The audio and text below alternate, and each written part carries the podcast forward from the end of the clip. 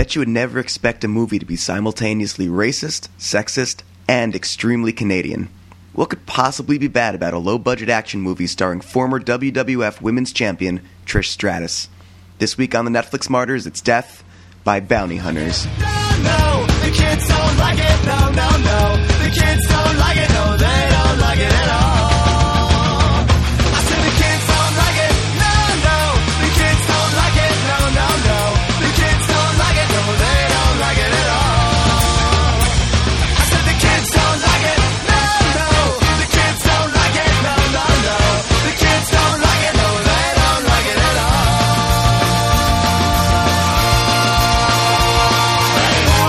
Welcome back, ladies and gentlemen, to the Netflix Martyrs. This week, it's the WrestleMania special. With us today, Sexual Chocolate, D Meta. Howdy. We have Diamond Dallas, Pam Roby. Hey. We have that young knockout kid, Rob Arecci. Glad to be here. And I am the Heartbreak Kid, Chris Mattiello. This week, we watched The Bounty Hunters, starring Trish Stratus and a bunch of Canadians. As we do every week, we start off with five across the eyes. We try, in five words or less, to explain, recommend, condemn, or question the movie we just watched. Unknown, still better than Elizabethtown. Canada presents Upskirt the Movie. Trish Stratus, fan service, and Canucks. And I'm going to share my five across the eyes. The lesson I took away from this movie don't mess with Italian Canadians.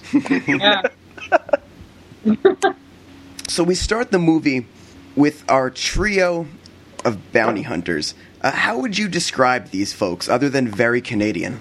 Inept. They're probably like the least complex characters that you'll ever meet in movies. Well, tell us about that. What what is each character? Are they like an archetype?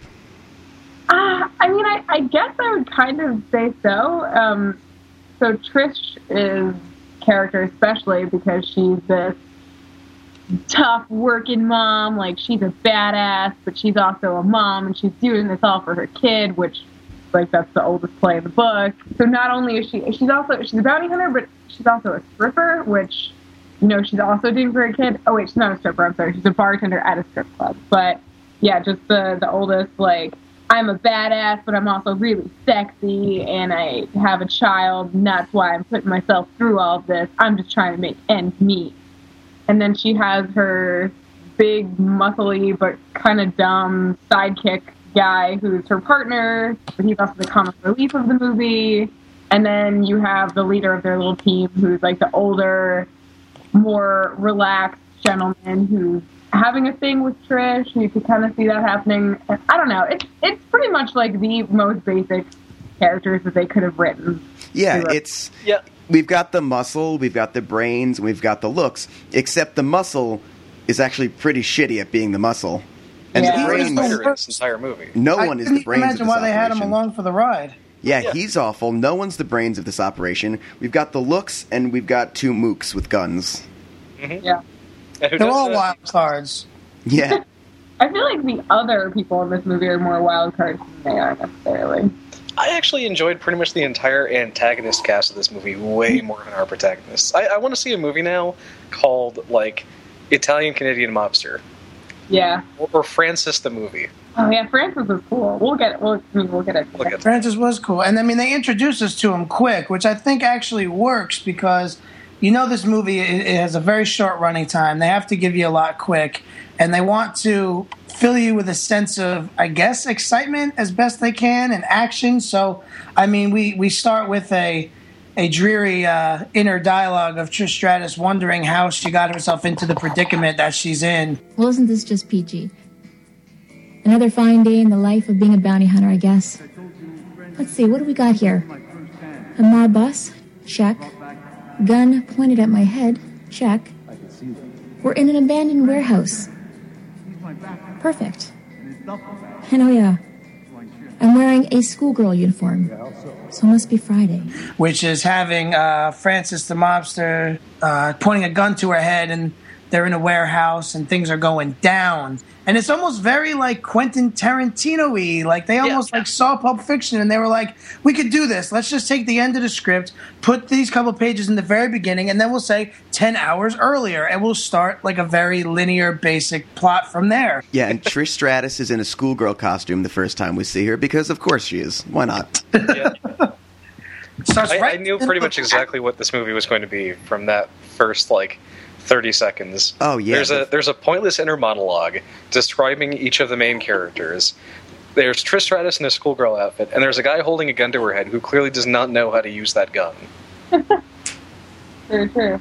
It's uh yeah, it's that is it is just setting the tone for the rest of the movie, and um, you know even her trying to be quippy in her inner mono- inner monologue, and you're like, eh, it's not quite working. I feel like that's going to be something that we're going to see a lot of, and it is. Yeah, I've never seen a less convic- convincing, like, badass chick before.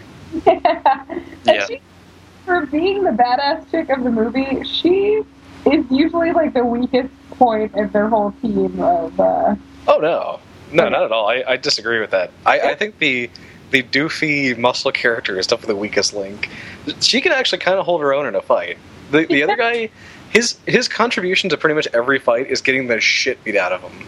Yeah, but she, I don't know. I guess her her contribution to fights though is being the one who either gets nabbed and like gets taken away, or you know has a pointless fight that she doesn't quite win but almost kind of win. So Trish kicks some ass. I think we can all agree.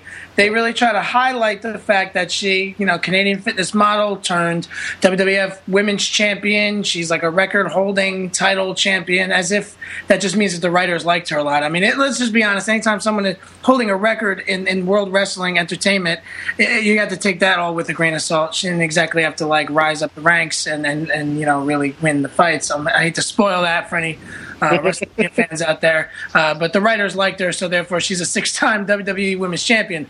But they want to make sure you remember that. And I think it was very clear in the fact that Trish Stratus fights like she's in the wrestling Oh, ring all the time. Yep. all the time. Every I, single fight. you know, and that I really actually liked that. I was like, oh shit, like that's her finishing move. Like meanwhile, you know, Doofy Junior's got a weight dropped on his foot and he's out for the entire fight. And she's fighting a guy that looks like leftover from the running man, and she is just taking it to him. And I think she does like a backflip off the weight bench, and she's just awesome. I know I'm getting out of order, but there was parts of this movie I really did like, and that was one of them. I loved. It was like, look at me, I can still do wrestling moves, putting people in arm bars and like rear naked chokes left and right. It was glorious. Well, that is the first scene of the movie. The first time we see our our three musketeers in action, they're at a gym and they're bringing in a bounty who is uh, he looks like a, a failed pro wrestler. He's got terrible Yep. tattoos, a mohawk. He's nine hundred pounds. He looks like a Bobo in real life, actually. and Not- not and it takes it takes two people to bring him down, and by two I mean. Does anyone know what the dumbass's character's name actually Chase. is? Chase. Chase is basically he he's like he's like Homer Simpson in the episode where he becomes a boxer. He just gets punched in the face until the other person gets tired. And then Trish Stratus comes in and does a hurricanrana and, Yes. and Basically. takes him out. And, and throughout this entire scene, the, the brains of the operation, Ridley, is just smooth talking this uh, this this uh, attendant, to 17-year-old from- girl. Sir, yeah, to keep her from going over there to investigate what what clearly sounds like someone getting the shit beat out of them. yeah. It's like the entire time she's like, I should probably go check on that. It really sounds like something's going on. It probably should have been like a large muscle guy that he was stopping from going over there because I don't know what that that girl was going to do if she went over there. But then again, Trish Stratus weighs 78 pounds and she was beating people up throughout this movie. So maybe that girl was like a, a martial arts master. Who knows? I don't know. It was a little more convincing that she would be stuck, uh, you know, by his uh, like silver fox charms. It's like she's thinking to herself, "There's only three people in this gym, and I'm making a lot of noise. Should really see what's going on." she couldn't have been a martial art master because she wasn't Asian, which something I learned from this movie is that clearly every Asian person actually does know some kind of martial art. There is some serious racism and sexism throughout this movie. Should have been called Canadian racism the movie because that's a lot of what this film actually was. I, I'm pretty sure Trish Stratus is called a bitch at least 50 times. but even like I mean, we were talking about how she is a badass, but I mean, part of the sexism is that she is still the one in this film who gets kidnapped or taken, or she's like the damsel in distress more than once in this film. And I mean, you're gonna put a woman in the lead and be like, look at how tough she is. Don't also make her the damsel in distress. Like, come on, you could have used Chase. Clearly, he sucks. Clearly, he would have been easy to like grab up and use as a hostage, but Well, that's what happens when, in a group of three, the only person that's doing any work is Trish Stratus because Chase is faking a hamstring pull every fight, and the other guy's sipping coffee in the car. But I think that she was kind of forced by the scripts to be a lot of roles. And one is the damsel, the badass, you know, the mom. And we see that a lot just in the first bounty. And then when the movie really kicks off and they're kind of called in to, to bust one out, you know, to break it in and bring him to justice. Speaking of busting one out, in addition to being a bounty hunter, we find out that Trish Stratus is actually also a stripper. Nope. But she's very clear. No, she she insists she's not a stripper; that she's a waitress, and then she immediately strips for the camera. That's true. Well, no, she's not a stripper because she strips inside their locker area. She's just it's it's just obvious fan service to get her into the schoolgirl outfit yeah. to set up the, the the progressive fan service for the rest of this movie. Yeah, but But like but, she, you actually do see her like delivering bottles of beer to people and Yes. stuff like that. but then we have Chekhov's stripper move that occurs. That's true. Which we will get to. That I think confirms the fact that she totally worked the pole before she had a kid. Oh yeah, but now she is clearly just a bartender. And a badass one at that. that was also another great scene. You cannot be grabbing her butt. Just let that be a lesson to you. Well, and again, all these Canadians know kung fu. Like, one of them goes to grab her ass, and they all end up getting up and trying to fight this, like, seventy-five pound woman for no reason.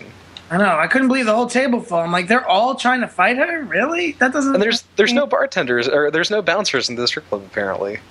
She doesn't need one. Clearly, I was actually hoping she would be a bouncer. I think that would have been like this movie could have almost made it more in line of like she's the independent, tough single mom that's doing the right thing. Like if maybe she was a bouncer, not in a schoolgirl outfit. We'll remake Roadhouse with Trish Stratus as Patrick Swayze's character. I would probably watch pain it. don't hurt. They would probably have to call it Cat House.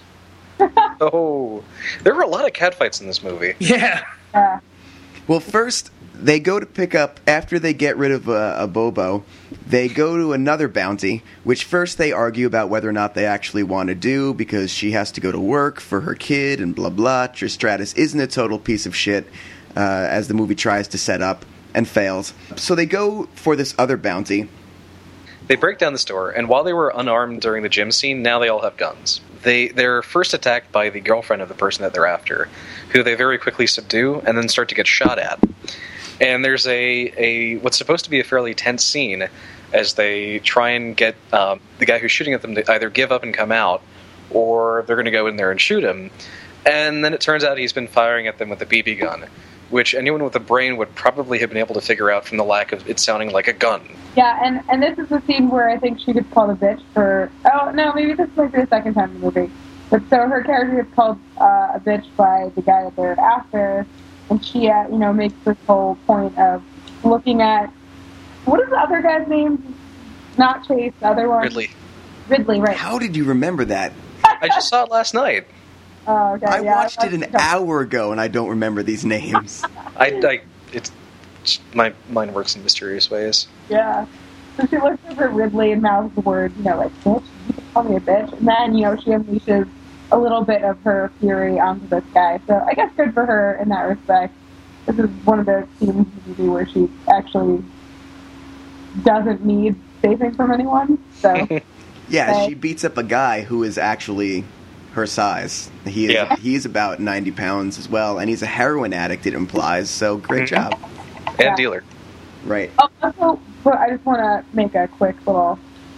Before they walked into this house, they were also loading up. Or wait, were they loading up the guns already? And they had the one that had blanks in it, or is that later? That's later. God damn. Sorry, guys. That's all That's right. what. Well, that's okay because that's they, Yeah. they take they take this guy, and on the way to drop him off, he makes a bargain with them. He says, "I know about a bounty that's worth hundred thousand dollars. If you let me go, I'll tell you where he is." Please, Rob, tell us about the uh, the rub and tug, as this man so eloquently puts it. Yes, the Rub and Tug, another classic and honored Canadian institution. He starts to explain that he was selling smack to a girl who was uh, in and out of the Rub and Tug, which uh, I later found out was a uh, a, little uh, massage and happy ending joint. So they decide to try to check that place out because the mobster is lying low, and no one will tell on him because he's chummy chummy. What does he say? Something ridiculous. Real chummy chummy with the owner, and uh, so that leads us to our first moral dilemma of the film. Moral dilemma number one, and I think there's at least two more after this. The big moral dilemmas of bounty hunters. Number one, do we let small time heroin dealer go in order to receive the large bounty? Uh, it's an obvious choice for a man with brain damage in the moral lobe because he just figures, what is the big deal? Uh, let this guy go. This is way more money. And he kind of wins out. He's not very persuasive, but they do eventually kind of go for it. So we find our heroes at the rub and tug, which is, of course, Asian. Has to be. Has to be. It's the only one in Canada, I think. And this leads us to like our next big action sequence because once they are able to try to secure a room, uh, which leads us to improv moment number one. I don't know if any of you guys stuck around after the uh, the credits or while the credits were rolling. I don't know if you had. Yeah, the outtakes. No, Oh, I missed outtakes this. made it all worthwhile, and Yeah. apparently they think this guy's like the Canadian Will Ferrell. They can just let him go without a script. Whatever he says will be hilarious. That is actually Explains a lot. And I, I thought what he said was really weird and not all that great. And then you see the bloopers, and it could have been so much worse. He talks about wanting to do something like jerking off while wearing a werewolf mask, while Trish Stratus uh, makes out with some other Asian chick of some variety. All right, here's the deal. This is what I want. I want three to four young, hot, non-English speaking women, Asian preferably, if you got them. Now, my girlfriend here, she gets a little nervous around people, so she's gonna sit there and watch while I wear a werewolf mask and masturbate. We cool? And they're like, "Hell yeah, let's let's do this. We'll pick you a girl, get you in the room, and uh, before they can uh, get all they need to get, you know, some fighting goes down because they start to snoop around a little too hard." Where we find out that the employees at this rub and tug are all ninjas Well, Yeah. because they're because they're Asian, obviously. because they're Asian. Yeah. Yeah. Every Man, single better than working at a Chinese food place, I guess. Where they But would they're also going to be ninjas too. Oh yeah, true, true. If they went out for takeout afterwards, it would be another fight scene. also going back a little bit when i was watching this movie um, we were first introduced to the first bounty the, the guy who's now still in the back of the car while they're inside fighting all the uh, the asian rub and tuggers I, the person I was watching this with said that guy has to sell only soft drugs, and then when he says, "Oh yeah, no, I sell smack," uh, there was a serious bullshit called because this guy was like the most simpering human being that ever lived or was. And I feel like if you sell heroin, you should probably be a little tougher than that. But Yeah, the guy the guy who sold like shitty weed in college to me was way more threatening than this Absolutely. guy. Like tougher than that. Our mobster friend has been living like a homeless person. He's got a shitty little mattress and a shitty little blanket, and um, he's out of money, and he's a desperate man. So they decide to just linger in his room till he gets back. And the worst hiding ever. Did anyone else think that? It's like, okay, they're going to hide. He won't know they're there, and they'll ambush him. Instead, they do that like weird Looney Tunes cartoony like oh I'm gonna like flatten myself up against the wall real quick, and then as soon as they hear a noise, they both peek around the doorway, and he's like, "Hey, what are you doing there?" and it goes from there, and I just that was another like call bullshit moment. These these like expert so to speak bounty hunters are like playing a hide and seek game with who they have every right to assume is is a murdering mob gangster kind of Canadian Italian member. This fight scene showed me that I think they wanted they were interested in having some like mixed martial arts choreography for about 20 seconds. Mm-hmm. Like they wanted to go the haywire route and have Trish Stratus do legitimate fighting stuff because she locks on like a guillotine choke here. Mm-hmm. She goes for a triangle. Uh, and then, then they just throw it all away, and she does more wrestling moves. Which they Because, realize of that she can't really do any of that convincingly. Yeah, That's, that's really the problem. It's like, oh hey, the the Haywire knockoff actress we got for this can't actually pull off Haywire knockoff. But Haywire was I mean vastly superior Yeah. know, version of the of the movie. In fact, if I was to make a recommendation, if you're thinking about watching this, just go watch Haywire. You'll enjoy it a lot more, and you'll get the general idea of like a realistic fight movie where the female is the main ass kicker. like you're saying her her MMA fighting wasn't all that great, but even her wrestling was. I mean, and at least in the very first fight scene, it was very very clear the entire thing was choreographed. Like she was just dancing around those mats. Like towards the end of the movie, it gets a little a little bit more convincing. Like you're actually like, oh okay, it looks like they could actually be fighting now and not jumping like two feet away from each other, but making moves like they're getting hit. I don't know. I just I didn't find her very convincing, and I, I can't remember if it was this scene or the one of the later scenes. There's an, there, one of the characters actually gets clotheslined, and I was like, in a real fight, would that ever actually happen? Did you see in in the very beginning in the gym? I mean, the big man goes for the choke slam. Yeah, He he, he attempts the choke slam, and uh, I was actually disappointed that they didn't go through with it because that would have really just brought the movie to a new level. Well, that's that's what happens when you try to bring in the Undertaker for bounty. yeah. one of the one of the Asians in the rub and tug tips off Hal, who is our like our greasy Canadian Italian mob boss character. And in the tradition of the Netflix martyrs, he is a poor man's James Gandolfini. Oh yeah. Yeah. And he the, is the funny thing is, he's he's the poor man's James Gandolfini, who who is the only character who honestly seems to think he's in a Tarantino movie. yeah. because he does that he does that like that that that big words like explaining high concepts line delivery where he he tries to explain like what was the what was the distributed um yeah, Distributed yeah, responsibility, yes right? yeah. It, it's he's he gives high, lofty long- concepts. The Canadian Yeah. Godfather. You know, he's getting into these. He's getting philosophical with his lackeys before he hurts them or kills them or beats them up. Like he's trying to that that whole stereotype of this like mob boss who has fought to gain some level of intelligence over his mob ears, which is partially how he was able to rise to the top and tries to impart some of this wisdom that he's gleaned in his life to his, you know, lackeys, even as he's about to bash their heads in. It wasn't as ridiculous as it sounds. I I feel like as I'm saying this, it sounds absolutely absurd. But that scene where he uh, actually meets up with the initial bounty because as as we do find out they they let him go um, they do catch the uh, the guy at the rub and tug the the higher up bounty the hundred thousand dollar bounty they catch him somehow uh, you know the knockoff Gandolfini picks him up and I'm not exactly sure where that comes through he has connections as all Italians do and I'll, I'll let you know that that's a fact It's true. uh, he- yeah, it's yeah. I mean, connections are just part of the thing. You just have them. So he uses his to get this dude in a very compromising position, in in where he's kind of like tied up to a chair and kind of forced to listen to this guy um, talk about lofty concepts. I don't know, D, if you want to elaborate on that.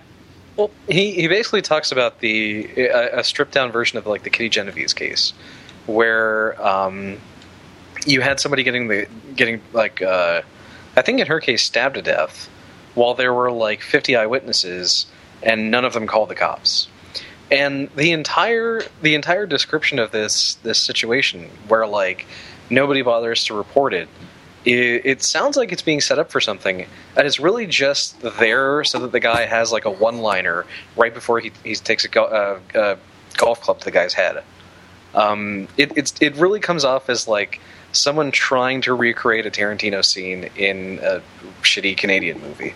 Yeah, he might as well have danced to "Stuck in the Middle" with you before he did it. Yeah, Totally. yeah, exactly. The But most, you know, for this movie, it was a high point.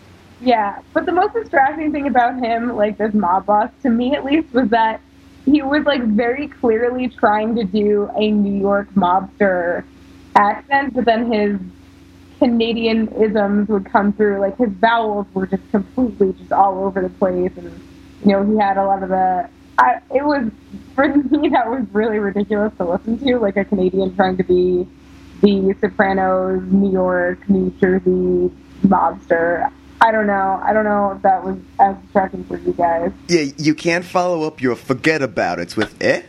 Yeah, exactly. That's pretty much every time. Also, he's not that awesome of a mob boss because he only seems to have like four people working for him at Yeah. most. which is really not that powerful or influential, but And I, I really wish he didn't have to be Italian. Like, if I could just mention that, like, he they didn't have to go that route. Like, I would have much rather have seen him. I, I had just so many other like thoughts about who a great villain in this film could be. Like, just some dude that maybe like is more Van Damme-ish in nature, just like we're like a French Canadian, like a real fuck face. Oh, Like, like he loves whores and cigarettes, and just get a real prick of a French Canadian dude to like put cigarettes out in your eyeball. You just described like a Toronto Maple Leafs fan to a T. And let me So, go. I- so get one of them. There's like twelve. Yeah, even a Russian Canadian would have been more fun. Like a Russian Canadian mob boss would have been hilarious. I would love Yeah. that. But a French Canadian, that was that's a good idea. I want to see that movie. Maybe they can follow it up with that one. That's all I kept thinking, like in the sequel, man. I want to see the prequel where the Canadian Italian mob somehow becomes in league with the triads and then they end up hiring a Russian hitman. There's a lot of different ethnicities in this mob group. It's interesting. Yeah. Yes, because you're kind of leading into, um, you know, Gandolfini's right hand man here, who we, we learn is is probably a more threatening character than the main guy. I would say. Yeah.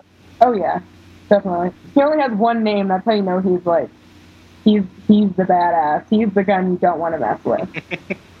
now the bounty hunters have what? Again, does anyone remember this guy's name? The guy that they the the bounty Mario. Mario, right? So they have Mario, It's a me. yeah.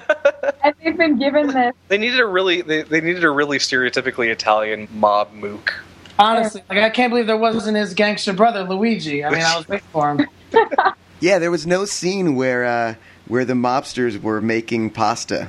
Come on, Or at quintessential least eating Italian in a pizzeria. scene. Well, Canadian pizza is terrible. That was you didn't ever see him like shoving prosciutto into his face or something, you know. Yeah. That's been more believable. But um, so yeah, and again, in true, I have connections mobster fashion. Uh, the head guy has, somehow finds their number or gets their number and calls them and basically is like, "Hey, hand over this guy to me. Um, I'll pay you." What is a million dollars? Is that what we got up to? It was one million dollars. you know, hand over this guy to me, I'll give you one million dollars. It'll all be done. And of course, this is moral dilemma number two. But this one they they handle a lot more. Um, you know, Trish kind of puts her foot down and goes, "No, we are not. We are not taking this offer.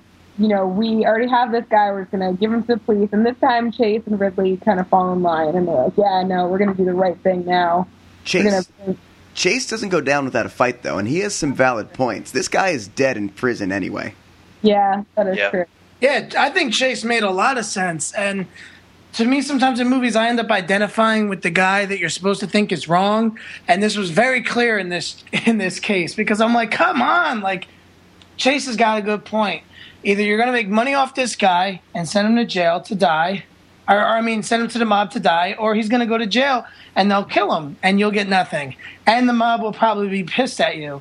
So like you have a very important decision to make, and you know, but you like as the viewer, I think you're supposed to identify with Ridley and you know Trish Stratus, who are like, I don't want to be responsible for his death, Yeah. which, as we've already discussed, they eventually are.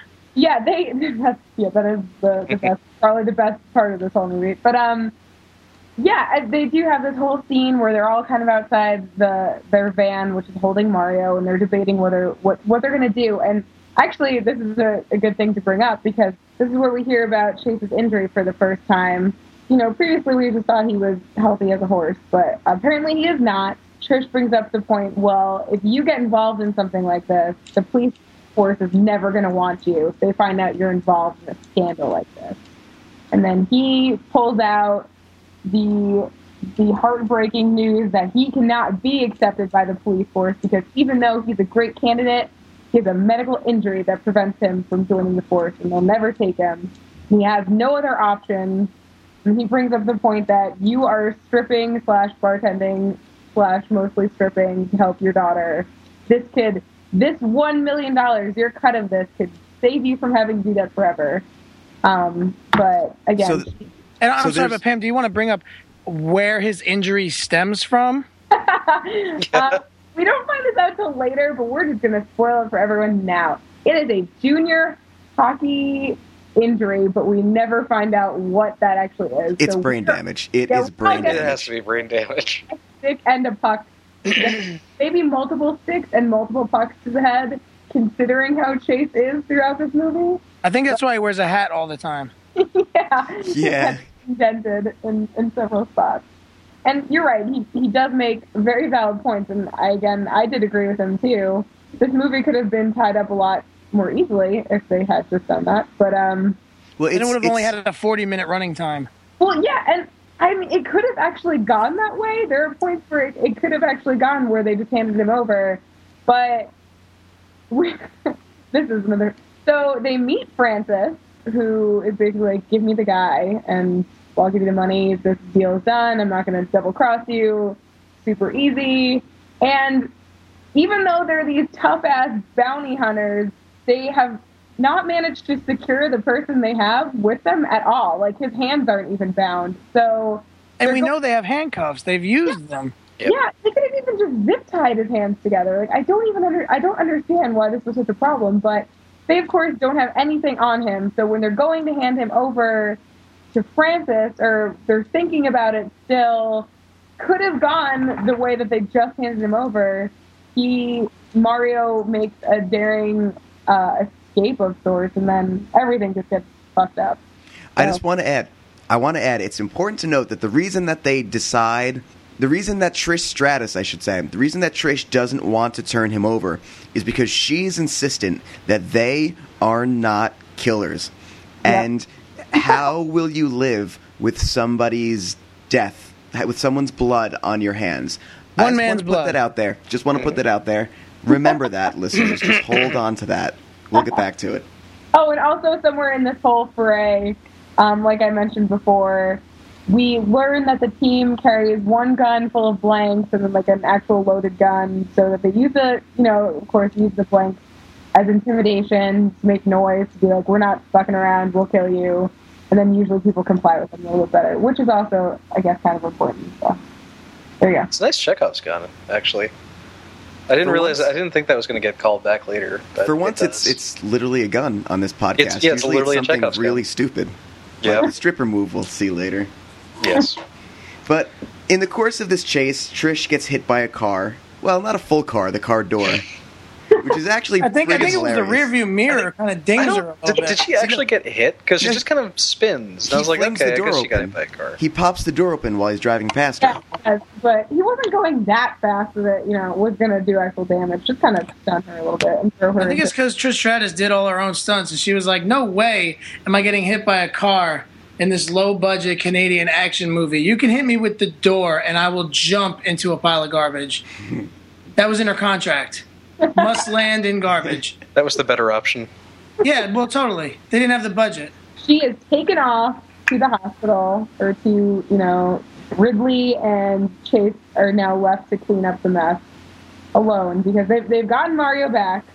They put a bullet in Francis. Yeah, they do shoot him. They do It is arm again, or no, it was his was it his, This is arm. Yeah, it's his arm. It arm. was his arm. Yeah, and uh, which he this is actually again uh, this kind of brings up how cool Francis is. So he stumbles off. He walks into the bathroom. and He's talking to his boss, talking about how the deal went wrong. He, of course, you know, we know that it wasn't really the people's fault. That it wasn't the bounty hunters' fault. They weren't trying to screw up the deal.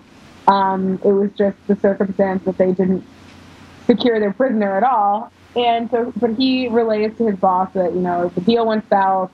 They screwed him over. You know, I don't have the guy. And he's not ma- making any mention of the fact that he is bleeding because, uh, you know, he's a good hired gun. and He's not going to whine about this. And, Yeah, when you're talking to Hal, you don't want to admit weakness. yeah, exactly. But I mean, but that's good. I mean, that, that was actually convincing to me for like, hey, if I'm an assassin for the mob, I'm not going to be like, oh, I got shot, I got really hurt. I'm sorry, boss, I can't work anymore. He's like, I'm just going to work through the pain. going to patch myself up here in this bathroom. This really gross bathroom where there's a bum laying in his own. It was the bum's house. That bum was the best part of the scene. This scene was very effective. Yeah, Yeah. if you guys want to take over the bum part, I feel like you could probably give it more justice. So there's like a so when he enters this this crappy bar bathroom stall, there's a bum there who like initially tries to get him to not come into the room because he's kind of just sitting there in his own like filth. It's his like bed and bathroom. That's where he And- jerks off, okay? yeah, basically. And so Francis comes in. He gets on. Um, he gets on a headset with Hal, his boss. And while he's doing that, he's basically doing some like battlefield surgery to try and pull the bullet out. And while they're having a conversation about how the deal went south, this um, random bum is just heckling him from the background and just like shouting into the into the microphone when he can. Francis gets so pissed off that he just turns around and just pops one right into the the, the uh, hobo's head, and, And then he he goes was- right back to talking. That hobo I- was that was a great scene. He was It really asking was. for it. It worked for me. Yeah, me too. I, I liked that one. I thought that actually established that Francis is probably the most intimidating and probably coolest antagonist in this whole movie. Yeah, Yeah, I wanted more Francis after that scene, but instead we just get more homeless people. They're, they're, they're, they're peppered throughout the film. The homeless population of, of Canada is seen multiple times, and they're always fucking things up. I mean, this guy's in the bathroom yelling. I think at one point there's a bum trying to cross the street, like during an important chase, and they have to like slam on the brakes to avoid hitting the bum. They drop off Trish Stratus at the hospital, and because Canada has socialized medicine, she's brought in very quickly. yeah. And then they go have a- a bear claw and coffee at the diner, where we meet our tag team of Asian stereotypes who know kung fu. A very suspicious looking policewoman walks in. There's Tip. more convincing cops at the strip club that Trish works at than this one. Yeah. I mean, at least like Trish and them have like bounty hunter jackets and badge necklaces. This chick walks in and she's clearly not wearing a shirt under her uniform. Uh, It was a very low V for me. I'm thinking this is odd. She kind of looks like a stripper, but no way the movie means it to look like this. But I was wrong because once Chase lays eyes on her, and is kind of checking her out. She comes over, and we are subject to the most awkward 30 seconds of the entire film, True. which was great. I thought it was great. Could you imagine being those guys? And you're checking out this chick, and then she comes and sits right next to you. Again, just like the gym, they're the only two people in this diner. It's two of them and the and the waitress, and this weird looking Asian cop sits down next to you, and she is just staring at you. I don't think she blinks.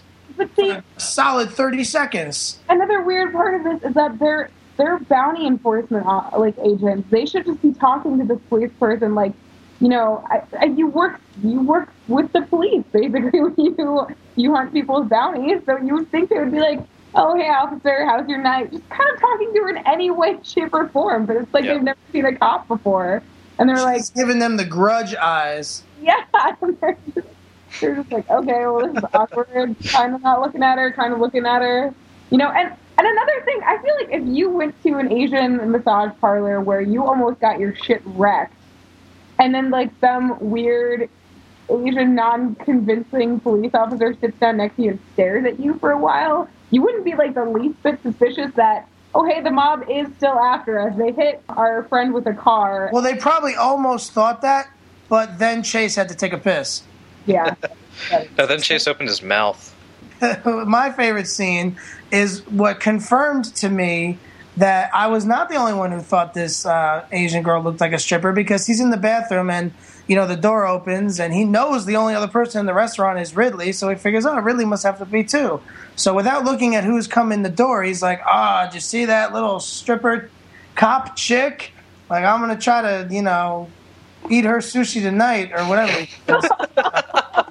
He said something about like fiddling his chopsticks and her sushi roll. I don't know, man. Shit, Ridley.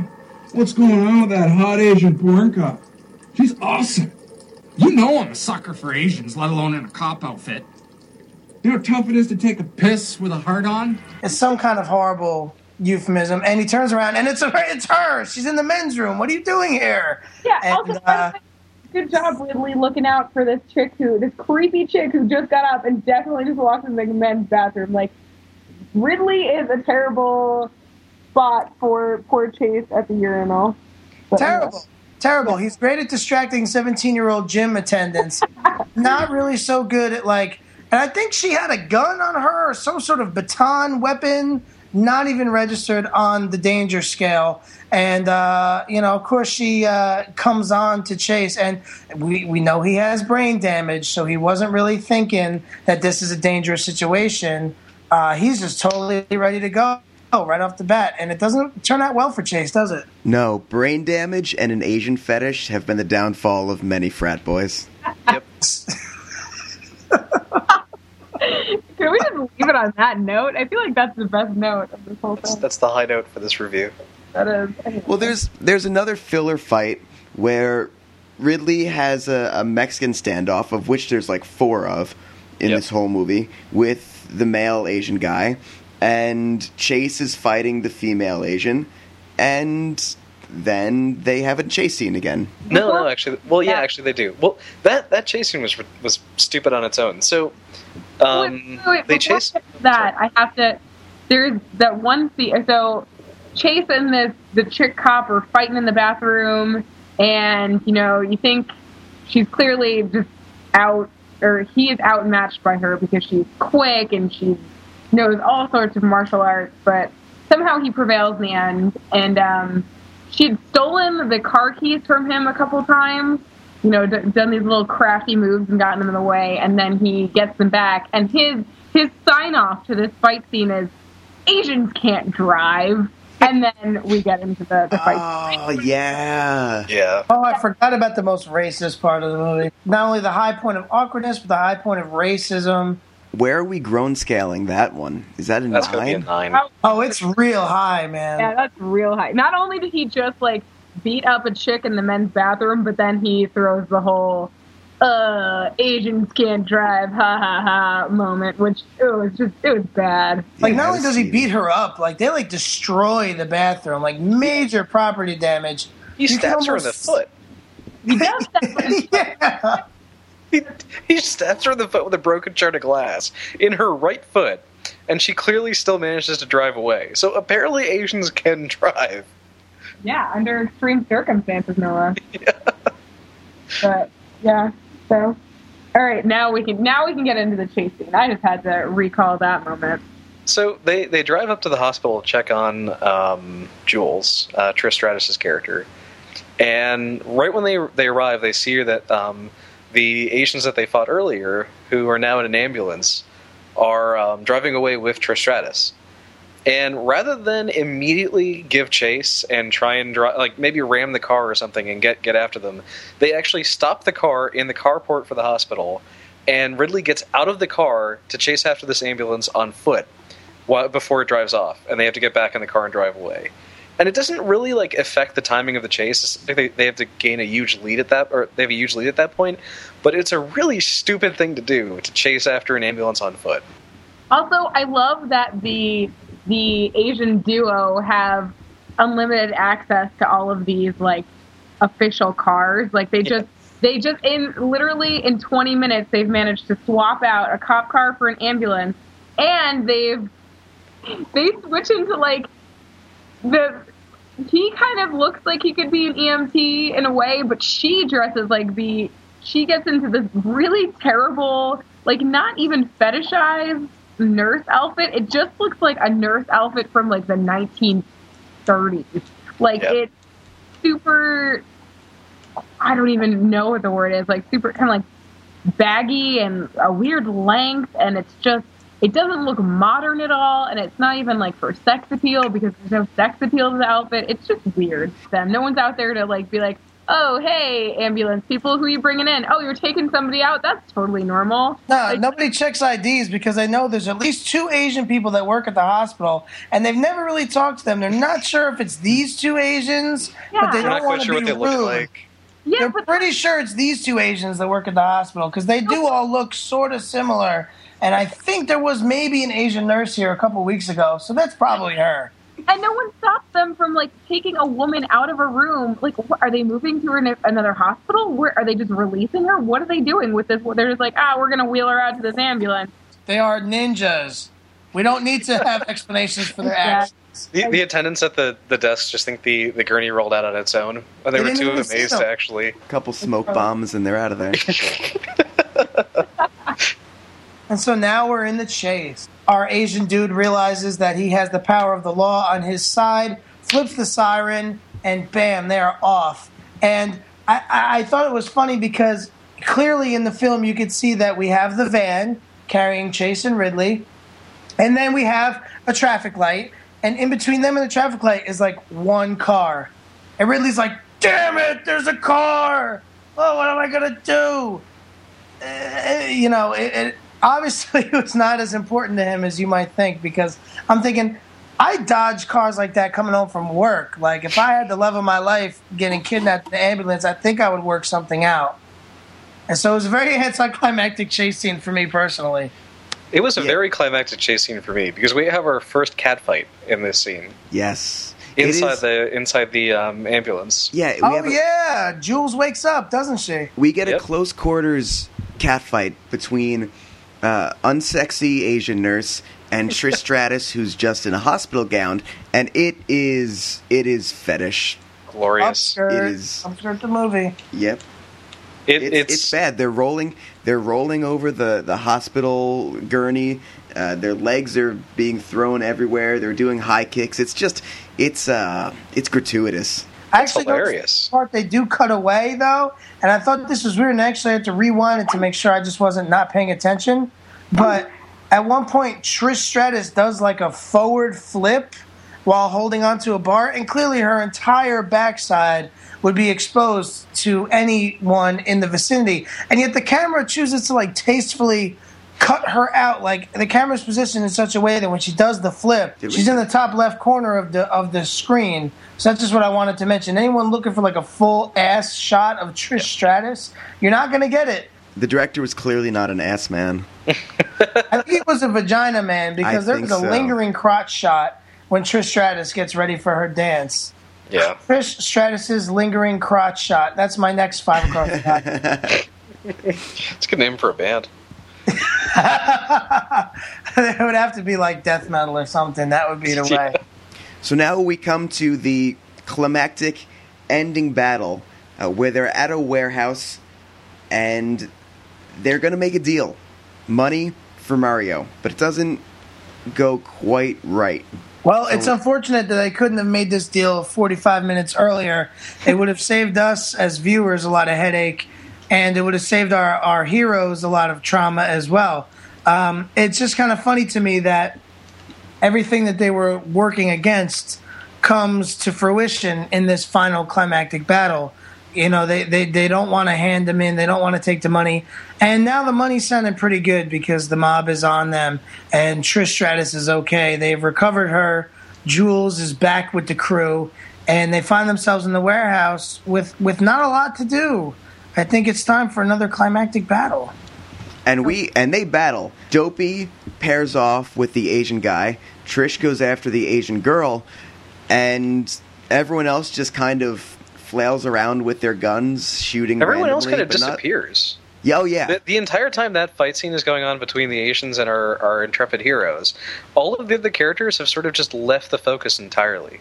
Yeah, who's Ridley fighting in this whole? He's Nobody. gunfighting. They're just they're I mean- running after each other inside. Ridley's this thinking. warehouse. Ri- Ridley's Yeah. thinking about his status in the world. He Yeah. he is doing some mentoring to somebody. He's thinking about things. I think, and Yeah, like there, there's a random um, warehouse attendant there who looks like a se- who's a 17 year old girl, and so needed some some sweet talking. Needed he had to go distract the warehouse person. I think he he was doing something. He was trying to decide whether he had the gun with blanks or the gun with bullets. I think, but um, in this scene, to me, it, it, the this almost the fight scene I liked because Trish Stratus holds a grudge, man. Like Jules is like, fuck this bitch. She holds a grudge. She like you don't see this a lot, and I didn't expect to see this in this movie where everyone just fights and it's over, fights and it's over, fights and it's over. Like this character, Trish Stratus, Jules, she remembers Ruby, the Asian. She remembers her good, and she's like, this bitch caught me with a needle, and I was about to kick her ass. I'm going to get her back right now. And it was like a grudge match, which again is very WWF. Like, you know, uh, the referee gets knocked out and they get to use weapons in the match. That She becomes the hardcore champion again. Would have thought. So I believe in her fight with Ruby, she gets to exhibit her finishing move, which Yeah. I believe was called the Stratusphere. Does anyone remember the Stratusphere? Uh, Yeah. I know. I looked it up. I looked it up because I wanted to see uh, if she does her move. I wa- I looked it up before I watched the movie, and I was like, oh, if she does her finishing move, I'm gonna. She drink- did, I'm gonna right? finish my beer. quick, just I wanted to quick interject on this. Uh, so I know you guys probably talked about the whole ambulance scene where they're fighting in the back of the ambulance, and then after Trish gets knocked out, Ruby's like, "Ooh, I found this sexy schoolgirl uniform in this bag. I'm gonna put this on this this now passed out woman." Um, and then when you see them fighting on later, like Trish is like the stockings on and everything, and I was like, wow, that's dedication for like this Asian chick to be putting stockings on a woman who's out cold in the back of the van. You know, she probably fondled her a little bit, which is weird because she makes comments about how she still wants to bed uh, bed her while she's fighting her. She's like, oh yeah, you and I could have had some fun.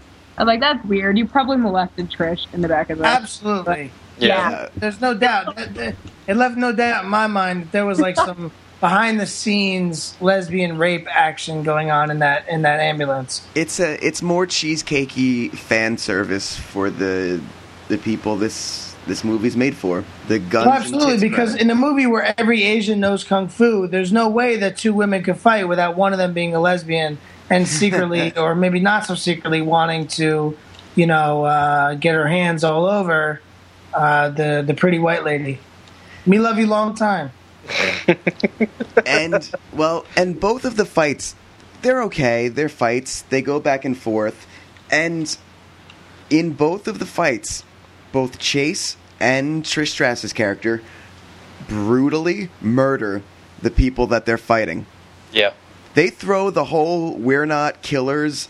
Don't you, you don't want to have blood on on your hands from somebody? They throw it all out the window because Trish has the Asian girl knocked out after she does after she she builds up her meter and gets her special and hits L two and R two at the same time. She does her move. She's out, and then she just takes her head and repeatedly smashes it into the concrete until she is dead. And like here we are in the third act of the film. We're in the climactic battle scene. It's either kill or be killed at this point. Whether or not the film has already established these loose moral guidelines for their main characters, it's like this bitch knocked me out in the in the ambulance. I'm gonna kill her. Like I hate her. I hate this little Asian.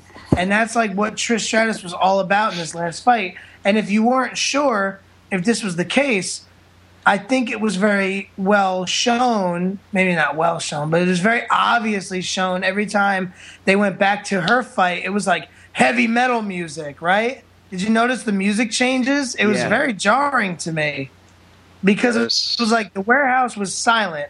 And then like it was like loud, aggressive music when Trish Stratus was fighting, and then like a little bit less aggressive music when Chase was fighting his dude because the main battle is between the female leads. You know, you have the main female protagonist, the main female antagonist. We need some Canadian metal right now to show that this shit is real. There, there were a few scenes where the music starting up was completely out of place with what was going on. Like, did did you guys catch on with that? There's one scene where she's, I think, suiting up in her schoolgirl outfit at the at the strip club, and there's like rocking metal music going on in the background for no Well, that- discernible reason. No, that makes more sense. That's probably in the film. It's just background someone, music. Someone on stage is probably rocking out to "Hot for Teacher," "Girls, Girls, Alright. Girls."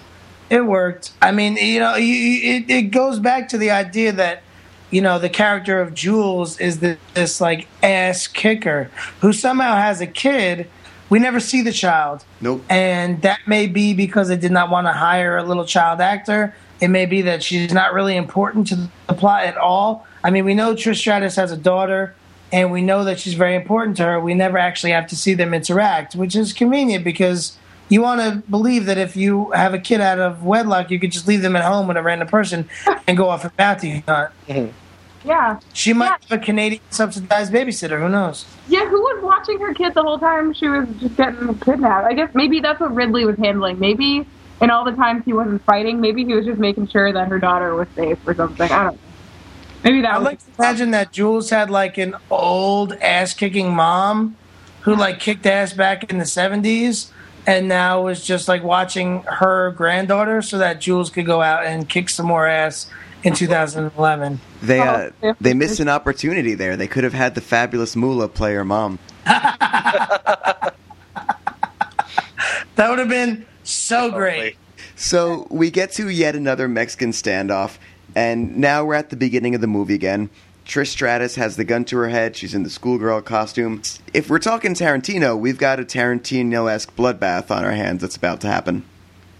I mean, you talk about like the knockoff versions of James Gandolfini. Like this whole movie was like a very short, not clever knockoff Tarantino. And I think this scene, like you said, really exhibits it. I don't know if anybody's really got a handle on it, but I would absolutely agree that they tried so hard to hit this, and who knows where they really got it.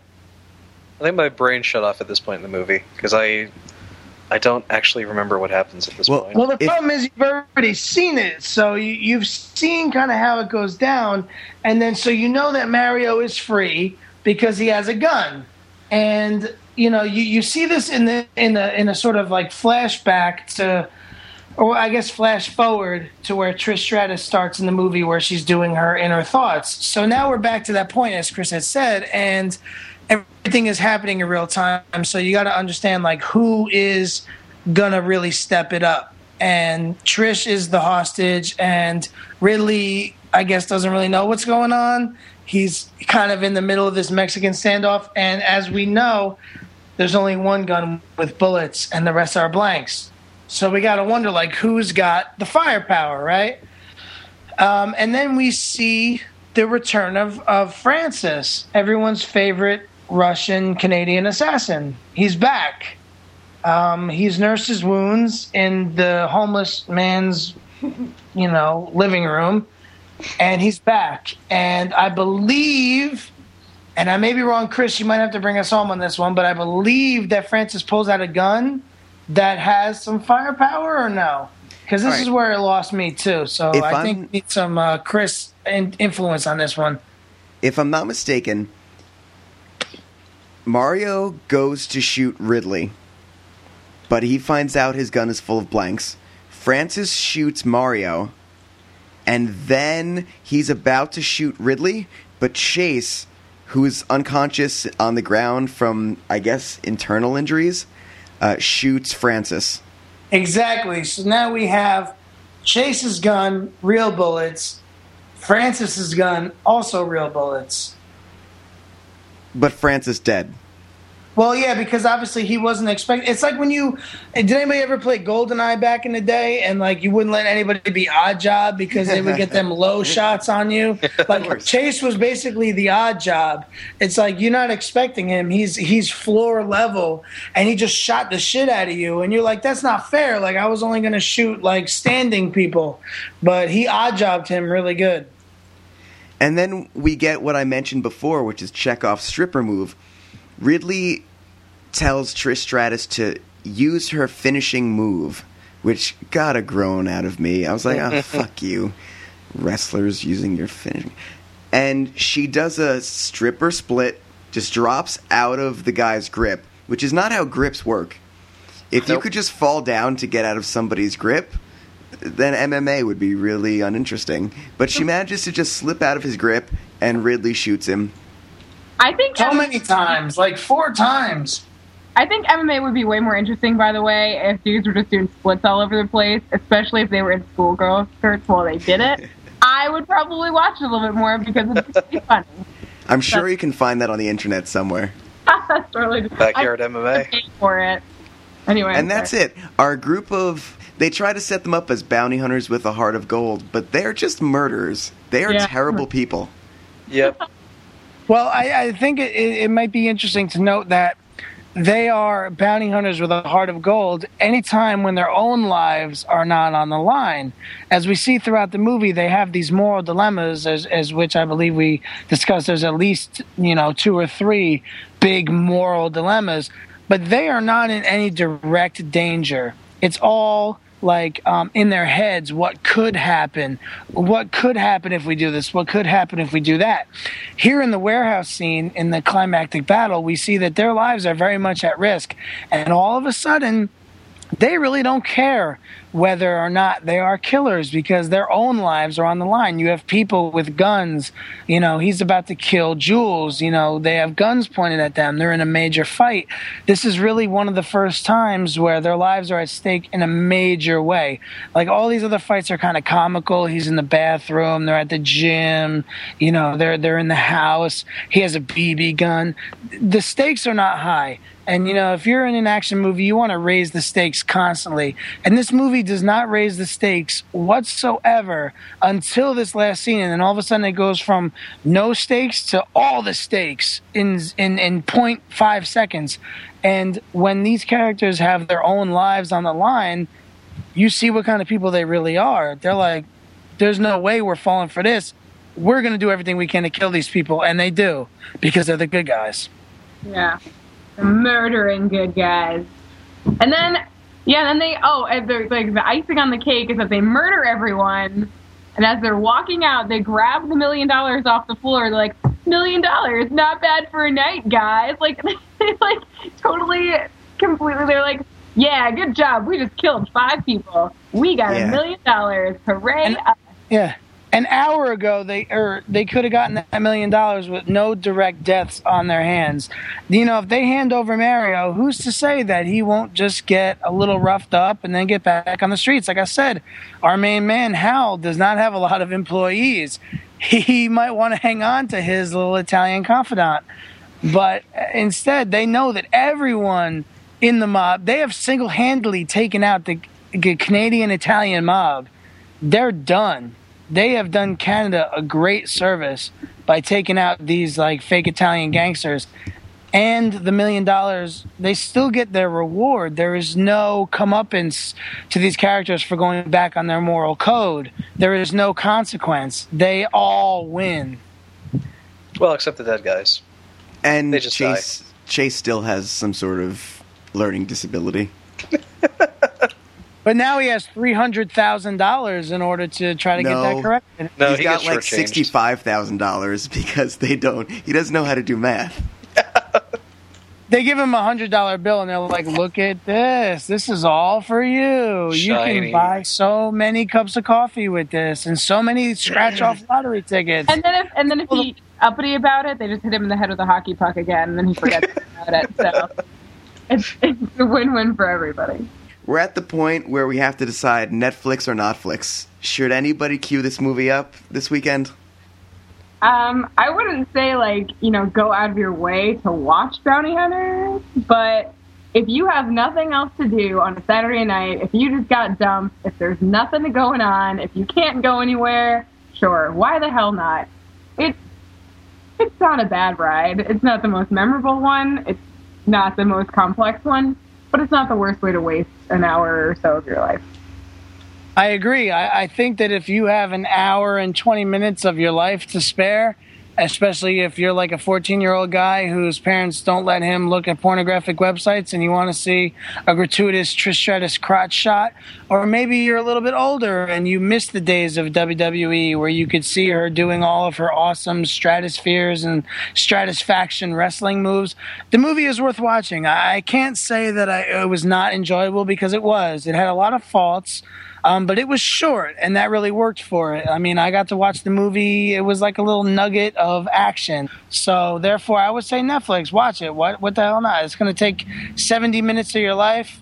Yeah, Yeah. no, I, I don't. I don't think I'd really watch this movie. Um, the, everyone else br- brings up really good points. I guess it is kind of enjoyable, but this movie kind of pissed me off by the end and just melted my brain. Um, the the fight scenes just weren't that interesting because they were just way too flashy and too unrealistic. Um, the the plot made no sense. The, the main characters were completely inept and unlikable. I, I don't think I would recommend it. I couldn't even remember the characters' names an hour after I watched it to talk about it on on this podcast. So, I don't know. The racism and the sexism kind of blew me away. You know, I laughed about it at first, but by the end, I was just like, wow. If you took a drink every time someone said or was called a bitch, you would die. Yeah. And I don't know. I just I didn't really enjoy it that much. There's probably better bad action movies. I mean, I know there are better bad action movies on Netflix. Watch the story of Ricky. That's a better one.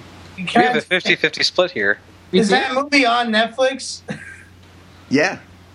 I'm gonna watch that right now. I'm gonna stop talking about bounty hunters and go watch the story of Ricky because I think we changed his it has to opinion of this a way better use of my time. So, good night, everyone. I'm gonna go watch the story of Ricky. Okay, so next week.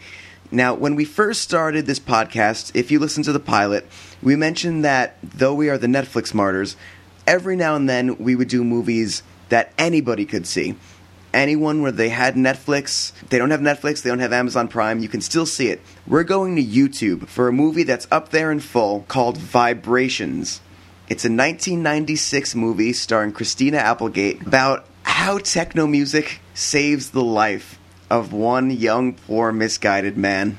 Oh, all right. Sounds like it's going to be. Uh, it sounds like it's pretty bad. Is Skrillex in this the movie? enthusiasm. Now, this is way before Skrillex. Yeah, Well, maybe I thought maybe Skrillex was like a 14 year old version of himself who was just realizing the power of techno music for the first time. Maybe this is the movie that inspired Skrillex to make techno. I, I think Skrillex watched this in '97. He had it on VHS. I think. I'm I'm excited. all right. All right, well, We're gonna be YouTube martyrs for one week. I'm I'm looking forward to it. the link right. the link will be up when this episode goes up, so you can watch it. We'll watch it. We'll see you next week for Vibrations. Pew pew.